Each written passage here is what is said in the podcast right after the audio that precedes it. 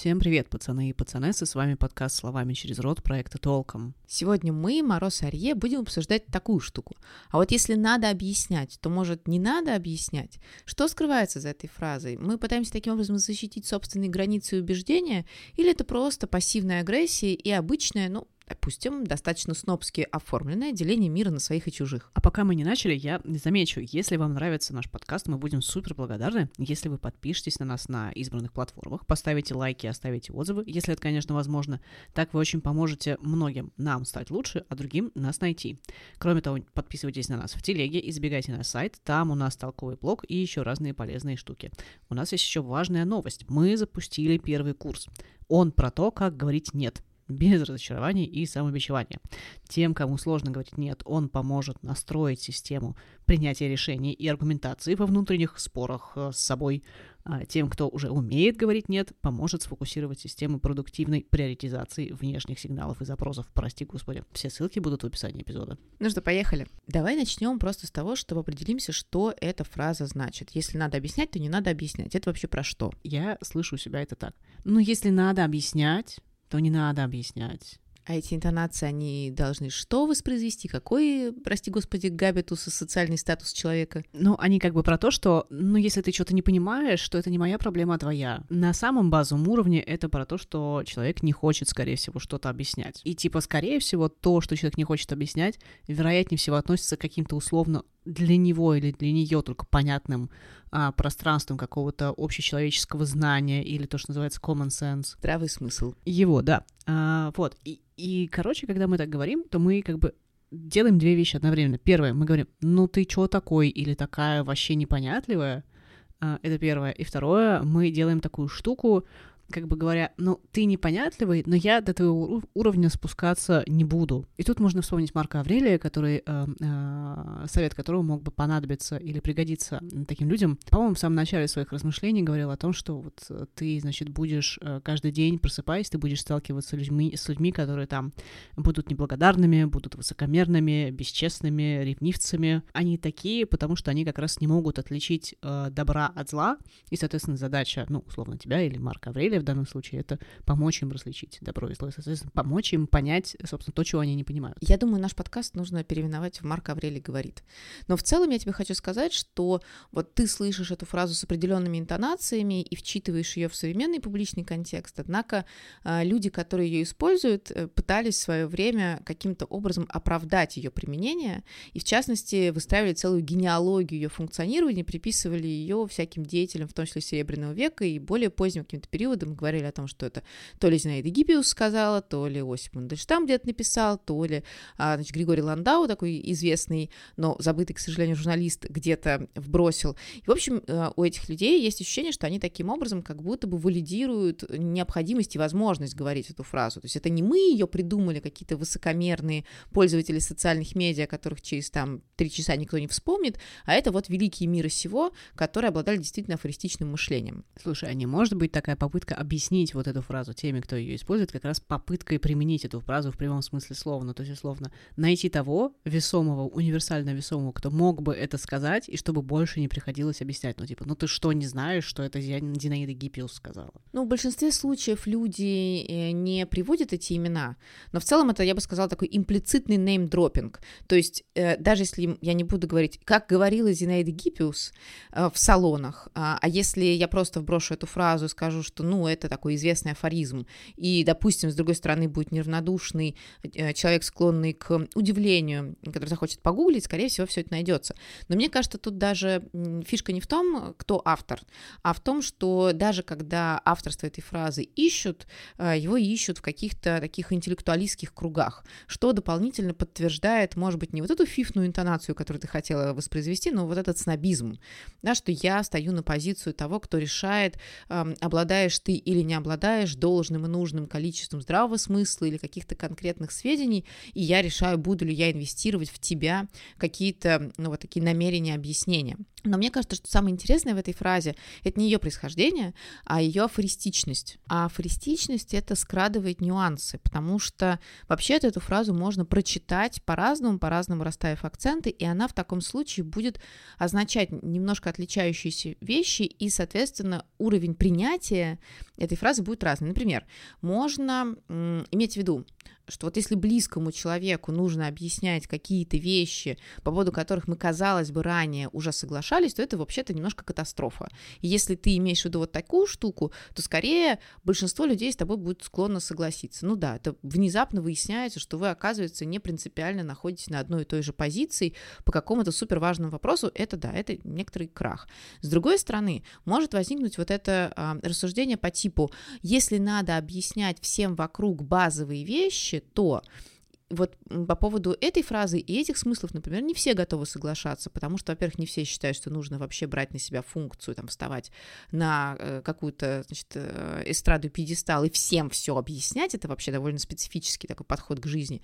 А во-вторых, как ты уже сказала, да, возникает вопрос, а что это такое базовые вещи, потому что для совершенно разных людей с разным статусом, с разным образованием, с разным отношением к действительности базой могут быть э, очень отличающиеся позиции. Единственное, с чем я готова согласиться внутри этой фразы, как вот с ее намерением и смыслом, это то, что не стоит заниматься бесплатным просвещением тех, кто не готов слышать и слушать.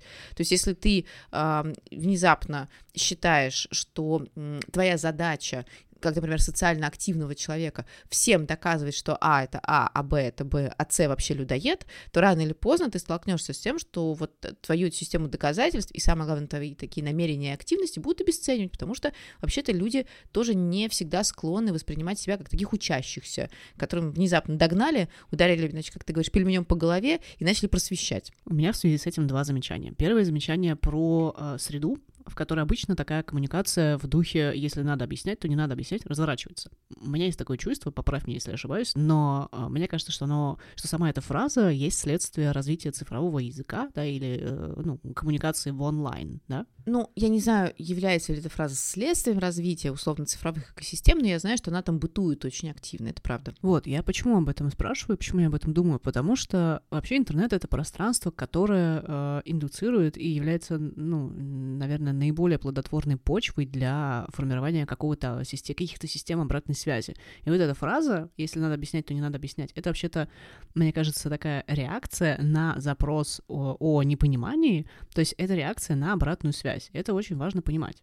Обратная э, связь, например, могла бы быть, э, ну, не знаю, там человек написал какой-то пост, его спросили, а вот что ты вот это вот имел в виду? И человек такой, ну, если надо объяснять, то не надо объяснять. Ну, например, там, совсем тупо, да? Либо это могла быть какая-то другая штука, но вообще, а, насколько я могу себе это представить, мы говорим о сообщении или о системе, ну, такой над-коммуникации или системе коммуникации, в которой ты, по сути, ну, это как способ закончить общение без того, чтобы, ну, как бы брать на себя ответственность, инвестировать что-то, да, это еще и следствие какого-то морального решения, потому что ты принимаешь решение о том, что человек недостоин того, чтобы ему объяснять. Ну и второй тезис, он про то, что, слушай, ну, опять же, тот же самый интернет, та же самая история. А, вот мы сейчас, я сейчас говорила про обратную связь, люди же абсолютно не умеют гуглить. Мы же об этом уже говорили в каком-то из подкастов. То есть вот как бы эта реакция, если надо объяснять, то не надо объяснять, она же еще возникает на бесконечные эти истории. Ну расскажи мне что, ну поясни мне за, ну чувак, ну пойди погугли, ну в конце концов, да. Ну то есть тут, в принципе, как бы я выступаю как такой э, псевдоадвокат дьявола. Ну, важно видеть обе стороны э, медали. Я могу здесь заметить, что впервые я эту фразу в массовом потреблении увидела как раз у всяких э, цифровых э, социальных активистов, которые довольно много писали снимали, записывали материалы про то, как нужно относиться к каким-то группам, как нужно коммуницировать там с теми, кто недопредставлен или угнетен. А, и очень часто к этим значит, людям, которые так занимаются социальным активизмом, то есть очень часто вкладывают ресурсы почти невосполнимые э, и, в общем, бесплатно, приходили и говорили, слушай, а поясни нам за. И какое-то время э, эти люди пытались барахтаться и действительно объяснять, а потом, да, начинали спрашивать, вас что, забанили в Гугле? А, и вот, да, если надо объяснять, то не надо объяснять. Но мне эта фраза кажется на самом деле гораздо более симптоматичной, чем просто мемное выражение из, э, там, допустим, русскоязычного интернета, потому что я постепенно начинаю слышать, как его, может быть, не слово в слово, но интенционно переносят в такую речь за пределами интернета.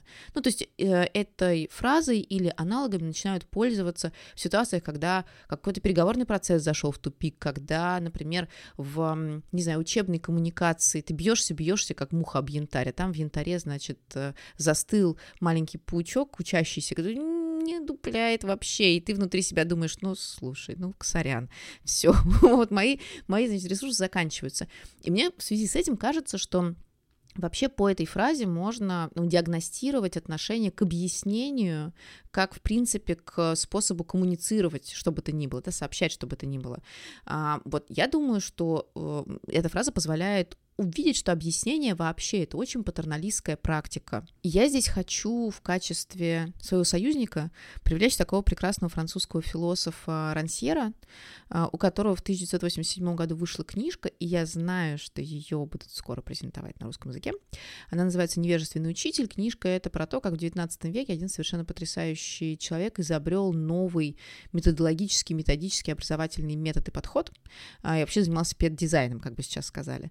Но не раскрывая карты, а, я замечу, что мне кажется, в этой книжке самое главное — это рассуждение вообще о позиции учителя а, и о том, что такое понимание, что такое объяснение. И Рансьер пишет буквально следующее, что понимать всегда, это означает понимать, что ты не поймешь, пока тебе не объяснят. То есть, что когда ты находишься в позиции учащегося, либо человека, который ждет объяснений, ты всегда находишься в позиции того, кто ждет как бы сверху, да, тебе бы не отсыпали какого-нибудь блага, как бы сверху тебе бы не рассказали, как правильно жить. А тот, кто объясняет, в свою очередь, на самом деле не производит никаких объективных фактов, а вообще-то, а, поскольку черпает из своей головы какие-то технологии перевода известного знания на, допустим, публичные языки, на самом деле внедряет свои собственные байи, свои собственные стереотипы, и в общем и целом транслирует скорее свою повестку, чем какие-то объективные факты. А, и получается в таком случае, что любое объяснение, на самом деле, это патерналистская история. Ты очень классного себе союзника, конечно, выбрала. Да, я тоже временами люблю неймдропинг, но мне кажется, что здесь ключевое — это вообще внутреннее противоречие, которое можно найти в этой фразе, мы, собственно, его сейчас и раскручиваем.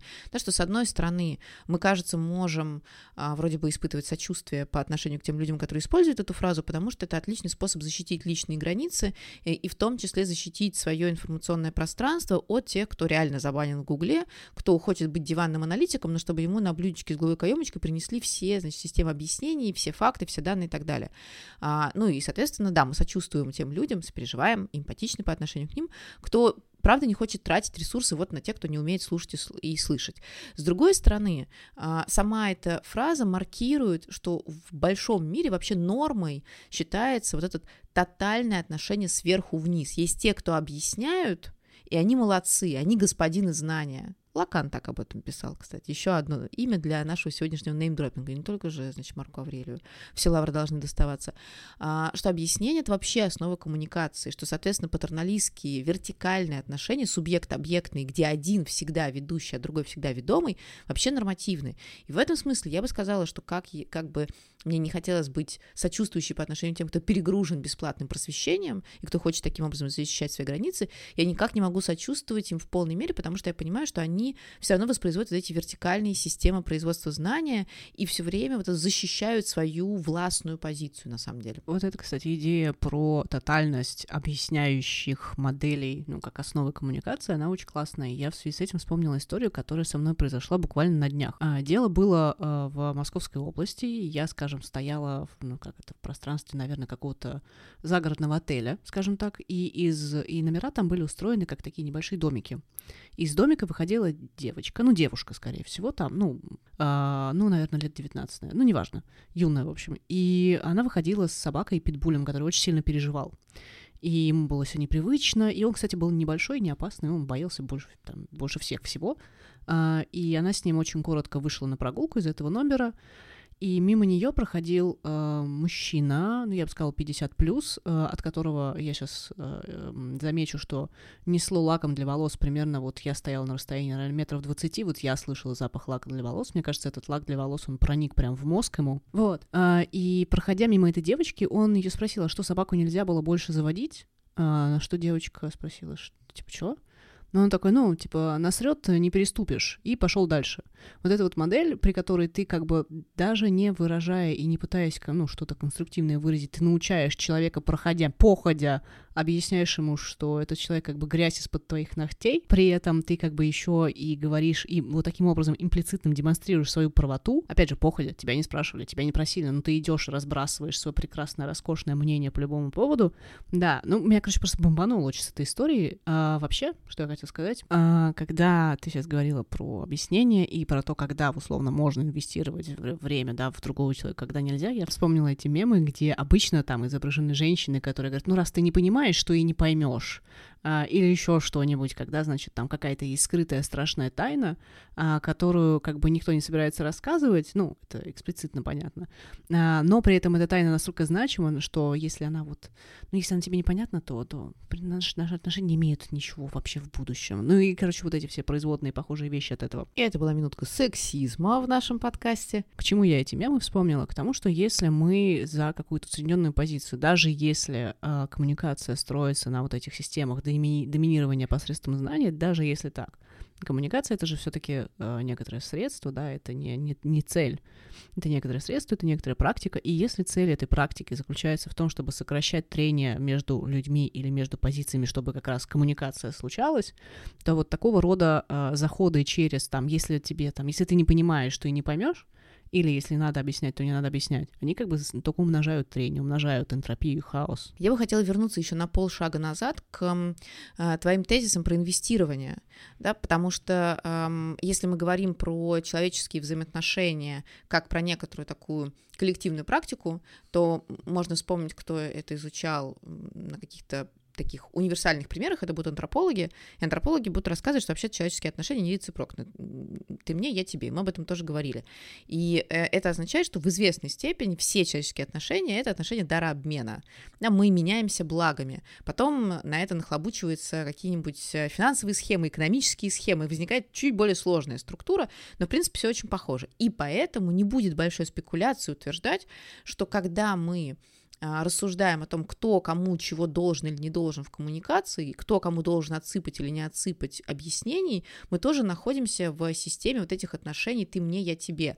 А, соответственно, мы находимся в системе на самом деле дарообмена, а, кривого или не кривого, и э, инвестиций кривых или не кривых, долга и так далее. Есть очень хорошая книжка, которая вышла в 2022 году, она называется «Сложные чувства. Разговорник новой реальности». Там есть а, чудный совершенно текст. Это статья, сделанная из интервью, а, где а, речь идет о том, как работает убеждение «никто никому ничего не должен». Тоже довольно распространенная.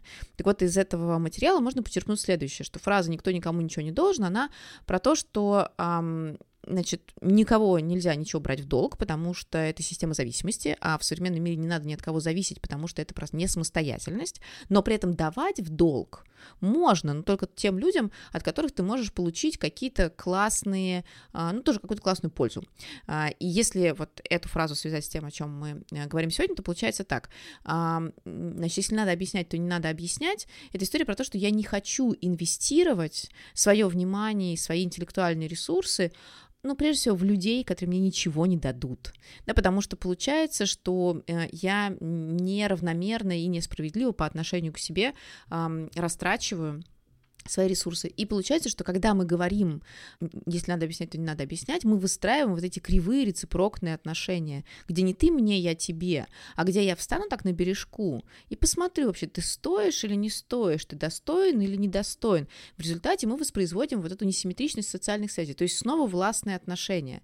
И, к сожалению, получается, что даже эта фраза, которая не обязательно вообще ведет к какому-то большому спектру действий, она оказывается очень эффективна. Доминируй, властвуй, заставляй объяснять и мыть посуду. Все вот примерно так устроено, судя по всему. И наноси добро, конечно же, да. Наноси добро и причиняй заботу. То есть получается, что мало того, что люди э, умножают энтропию и умножают трение в коммуникации друг с другом, они делают это избирательно и кому-то специально создают препоны для там понимания или социализации или там, не знаю, попытки стать там частью какого-нибудь сообщества, а другим они, значит, не создают и все это делают, потому что они такие меркантильные, э, нехорошие редиски. Ну, я бы не стала вот так вот прямо сразу всех мазать черной краской. Мне кажется, что в большинстве случаев эта фраза выскакивает, когда люди очень устали если мы говорим о социальных активистах, например, или о людях, помогающих профессии, о педагогах, да, когда потеряны все возможности, чтобы то ни было донести. Все эти люди, конечно же, находятся в патерналистской позиции по умолчанию,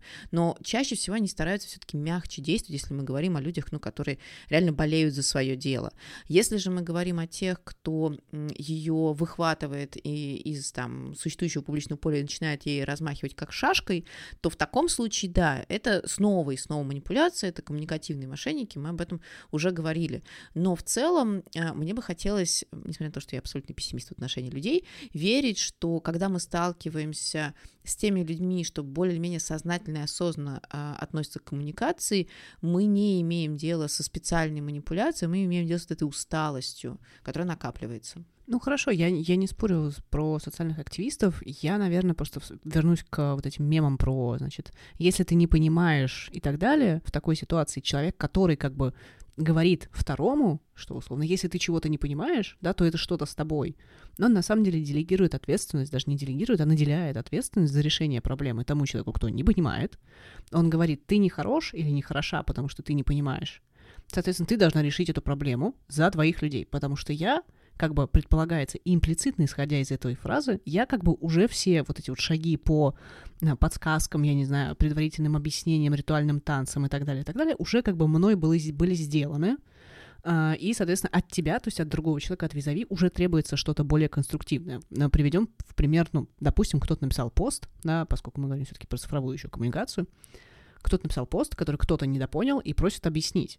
Ну, предполагается, что человек, который говорит, ну, если надо объяснять, то не надо объяснять, он как бы уже написал пост, вот, он сделал здесь все шаги, другой, тот, кто не понимает и просит объяснить, кого можно маркировать так, как тот, кто, не знаю, там, недостаточно образован или не принадлежит к сообществу э, тех, кто все понимает и, и так далее, и так далее, на него ложится ответственность разобраться с этим. Ну, где заканчивается эта ответственность? Вот если, условно, он спрашивает, просто вопрос, это ответственность, и он как бы решает эту проблему, либо он должен обязательно пойти гуглить. Ну, короче, э, это, это такое перебрасывание горячей картошки, на самом деле. Я здесь хочу заметить э, одну важную вещь, что есть условно межличностная коммуникация, я об этом начинала говорить, да, есть межличностная коммуникация, в которой действительно не совпадение пониманий, например, в близких отношениях или в приятельских отношениях, один на один. Во-первых, может быть каким-то образом прояснено довольно быстро, а во-вторых, может являться действительно таким симптомом краха. И совсем другая история, когда мы говорим о публичной коммуникации. Потому что если в публичной коммуникации кто-то написал пост, и в этот пост пришли комментаторы с запросами какими-то и с уточнениями, Тут есть сразу несколько проблем. Если ты решаешься написать пост, то почему ты уверен, что ты написал его так бриллиантно, в смысле brilliant, да так прекрасно, что не требуется никаких пояснений. У других людей есть куча интерпретативных инструментов, никогда интерпретация не дает 100% того смысла, который человек вкладывал. Поэтому вообще-то, если ты уже решился написать публичный пост, будь готов к тому, что к тебе придут с вопросами. Потому что ты сам выходишь в публичное пространство, сам выходишь на эту площадь и сам что-то транслируешь. А второе, вопросы можно задавать по-разному. Да, и, и а, приходится человеку, который является топик-стартером, каким-то образом градуировать, на какие вопросы отвечать и на какие не отвечать отвечать. И вот в этот момент возникает эта тотальная усталость, когда ты понимаешь, что кто-то тебе задает уточняющие вопросы по существу, а, а кто-то начинает просто тебя клевать и доклевывать, потому что за счет тебя хочет самоутвердиться. За счет того текста или того смысла, который ты изначально вложил, хочет самоутвердиться и стать более заметным. Ну и, соответственно, приходится вырабатывать, буквально менеджериально вырабатывать какие-то реакции на разного рода вопрошания. И да, одна из самых простых — это если надо объяснять, то не надо объяснять, когда ты уже супер устал. Ну, хорошо только то, что э, такая система коммуникации в большей степени характерна для цифровой среды, нежели чем для офлайн какого-то живого общения, потому что я лично признаюсь, у меня не было чести э, э, видеть такие штуки часто, ну, кроме каких-то там дурацких ссор эмоциональных и так мелких дурацких скандалов. Вот, но вообще а, еще же в этой фразе слышится история про вину. Мы, вин, мы как бы имплицитно обвиняем того, кто недостаточно понятлив, и того, кто недостаточно, не знаю, там, образован или еще что-нибудь в его же собственной необразованности или непросвещенности или неискушенности. Это такая, получается, пассивная агрессия. Типа, ну, если надо тебе объяснять, ну, ты виноват же, то вообще зачем? Да, и это еще, между прочим, обвинение в том, что я на тебя должна или должен тратить какие-то ресурсы, хотя я, может быть, еще, вспоминаем про рецепрокность, не решил, не решила, достойны ли наши отношения того, чтобы в тебя вот так вот вкладываться. И здесь очень интересно, что вот в этом, а, значит, разговорнике новой реальности, о котором я говорила, а, есть э, там, довольно много классных текстов, есть, среди прочего, текст Елизаветы Великодворской, а, которая рассуждает в том числе о том, что мы живем в вот такой концепции, ну, или ее предлагают в качестве нормы, концепции здорового взрослого. Это человек, который умеет классно защищать собственные границы, это человек, который ассертивен, который умеет а, там принимать а, здоровые решения. Вот эта концепция, она, среди прочего, предполагает, что человек умеет а, классно защищаться от идеи и практики, то есть реальности, неудобных разговоров и неприятных эмоций.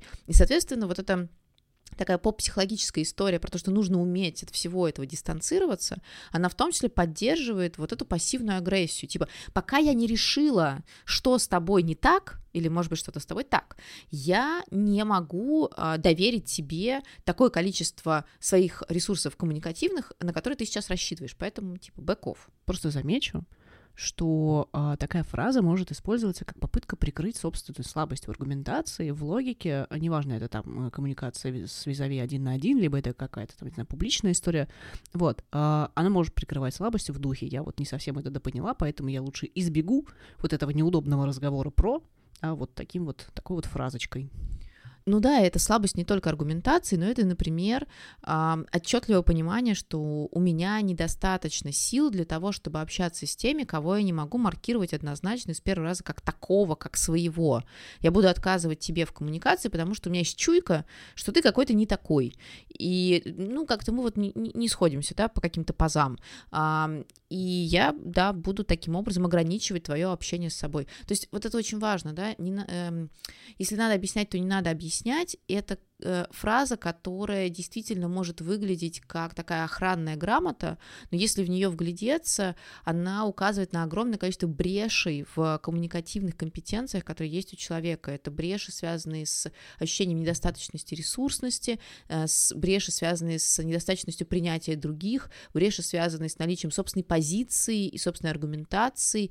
Э, и в конце концов, самое главное, брешь — это на самом деле ситуация, когда вы хотите видеть себя как помогающего, помогающего человека, а в действительности вы поддерживаете, сейчас будут опрессивные и репрессивные механизмы какой-то вертикальной коммуникации. Ну, я сейчас буду токсичной скажу, а еще иногда это маркер лени, потому что, ну, просто когда человек э, такой хамло и не хочет, на самом деле, участвовать в коммуникации, потому что, может быть, его задача или ее задача стояла только в том, чтобы, значит, произвести какой-то монолог, а на все остальное он не готов или она не готова.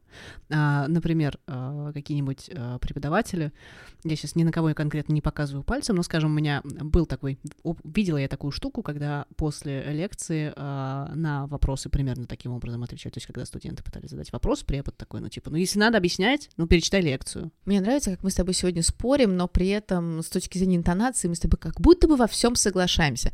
Я бы сказала, что эта фраза, она действительно лакмусовая бумажка, как любая мемная такая кетчи фраза, она как лакмусовая бумажка, она может э, действительно указывать на такой показной интеллектуализм, она может указывать на неготовность коммуникации, но мне хотелось бы, чтобы у людей все-таки была возможность чуть-чуть больше практиковать доверие, поэтому эту фразу можно воспринимать еще и как лакмусовую бумажку, индикатор огромного выгорания. И по факту, э, ну, не стоит, естественно, ставить, э, значит, диагнозы по юрпику, да, не стоит ставить диагнозы по одной фразе. Если вы с ней сталкиваетесь, э, попробуйте разными методами дополнительными ну, понять, потыкать человека да, палочкой, понять э, вообще, что являлось э, базовым э, стартом да, ее употребления, почему человек ее употребляет, и в вашем отношении, ваш адрес в том числе. Слушай, ну мы с тобой как бы в течение всего выпуска ставим диагнозы по юзерпику, поэтому я бы сейчас вот со, со словами была поаккуратнее. Я не ставлю диагнозы, я всегда говорю, что э, у людей есть возможность этой фразой демонстрировать раз, два, три, четыре, пять ужасный-ужасный нонсенс, который прям не, хоро- не хорош, но всегда есть вероятность того, что люди просто устали, и в том числе устали выполнять функцию э, бесплатных образованцев. Я всегда оставляю эту возможность. Ну, слушай, я уверена, что, извините, пардон, э, но усталость не может объяснять абсолютно все, и абсолютно для всех, э, и для социальных контактов, для личных контактов. Ну, сорян, нет. А, пока я, э, среди прочего, вижу еще такую историю, что когда мы говорим вот такую фразу, мы еще очень четко расчерчиваем границу. Есть границы, которые я выбираю, что вот я умный или я умная, и за этой границей, то есть там тот, кто не понимает, он как бы не умный, он недостойный, да, как ты сейчас говорила. И эта граница, она на самом деле вообще любые границы, которые оказываются в системе вокруг нас, они усиливают вот это вот бинарное мышление. Есть мы, есть они, есть понятливые, есть непонятливые, есть условно наша тусовочка, наша маленькая стайка, которая понимает какую-то штуку, которую другие люди не понимают, и мы, значит, круче, потому что у нас есть маленький секретик, у нас там еще что-то, какие-то свои штуки, и вот мы круче, чем они, которые не понимают. Мы живем в мире бинарного мышления, мы живем в мире ну, коммуникации, построенной вокруг или на, на бинарном мышлении. Это все понятно. Но вот такие фразы, даже особенно, кстати, если они производятся в пространстве социального активизма, они на самом деле делают то, что они, ну, наверное, хотели бы избежать. Ну да, поэтому эта фраза и э, является внутренне амбивалентной. Она может тебе помогать в чем-то, но она одновременно сигнализирует о тебе, как о человеке, предпочитающем вот эти вертикальные, властные, э, бинарно устроенные оппозиции. При этом э, я бы, опять же, здесь не обвиняла ни в чем людей. Я сегодня звучу странно, как адвокат вообще человеческого рода, что мне не свойственно. Но просто потому, что ингрупповой фаворитизм — это абсолютно обычное явление. Мы всегда предпочитаем тех, кого мы воспринимаем как своих. Кто на нас похож внешне, кто на нас похож, потому что принадлежит к социальному кругу, кто буквально ходил в одни и те же самые школы, университеты, если ходил в университеты. Мы предпочитаем людей, которые любят э, слушать ту же самую музыку, читают те же самые книжки. Другие воспринимаются как угроза а, вот этой а, своей группе. И проблема в этой фразе в том, что мы сейчас ее используем в мире, который построен на великом многообразии другостей. Если мы покопаемся в людях, очень сложно найти какие-то однозначные характеристики определения своего и чужого. И поэтому получается, что эта фраза, она заставляет всех вокруг играть в такую странную угадайку. А по какому признаку я свой или чужой? А почему меня сейчас определили в группу, например, тупых, которые не могут погуглить, или нелюбознательных, которые не могут там дойти до чего-то собственным умом, и кто этот человек, который мне это сказал, и почему, и из какой группы этот человек со мной разговаривает. И вот ты говорила про пассивную агрессию. Мне кажется, что эта фраза еще очень часто воспринимается как такой элемент а, того, что называется токсичной коммуникации. Я очень не люблю это слово, потому что оно невероятно многозначное, и это уже метафора, которая, ну, разрастается до, я не знаю, теории всего. Да, это слово, которое может объяснить все. Но вот э, в той же самой книжке а, про разговорник, но в реальности есть э, чудный текст э, Юрия Сапрыкина, где он про токсичность, собственно, рассуждает и говорит, что вообще-то токсичным называют все, что доставляет боль. А боль бывает очень разной, и боль бывает от очень разных вещей, от очень разных поступков. И поэтому токсичным называют и грубость, и хамство, и наглость, и манипуляции, и провокации, и невнимательность, и чуткость, и список можно бесконечно продолжать. И а, в этой связи я думаю, что эта фраза выглядит вот такой неочевидной практикой отделения агнцев от козлищ, да, своих от чужих. А, и при этом она выглядит вот так вот токсично, тебе навязывают определенную какую-то позицию неправильного, неправедного поведения, что ты не можешь себя не чувствовать уязвленным.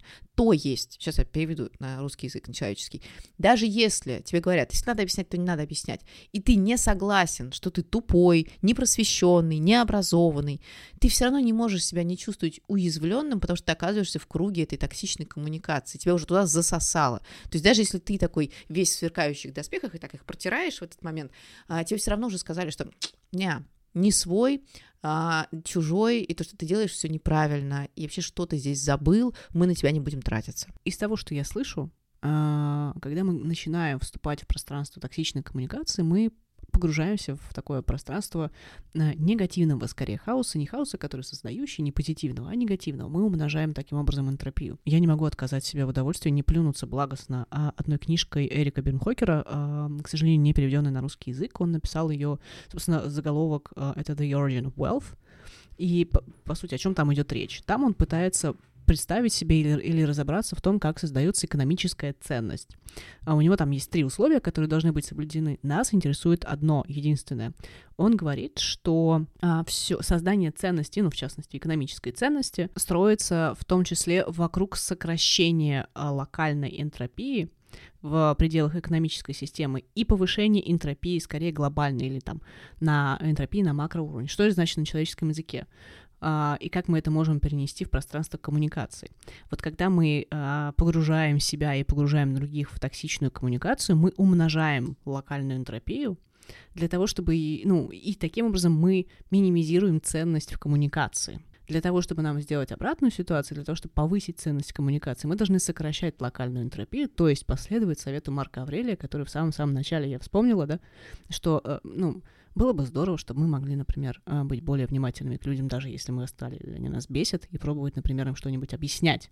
То есть скорее участвовать в конструктивной коммуникации, создающей ценности, а не в коммуникации, которая умножает энтропию, покусывание и уровень яда в атмосферной среде. Слушай, мне кажется, мы уже наплевали какое-то количество яда, может быть, попробуем а, перебраться к выводам? Отличная идея. Отличная идея. Я думаю, что эта фраза, вне зависимости от того, произносится она в приватном пространстве или она производится в публичном пространстве, в онлайн-коммуникации или в офлайн коммуникации с социальными активистами или людьми, помогающих профессии, или просто любым другим человеком, это прежде всего такая высокомерная, интеллектуалистская, не умная, не интеллектуальная, а именно интеллектуалистская, снобская пощечина, которая прежде всего демонстрирует наши слабости.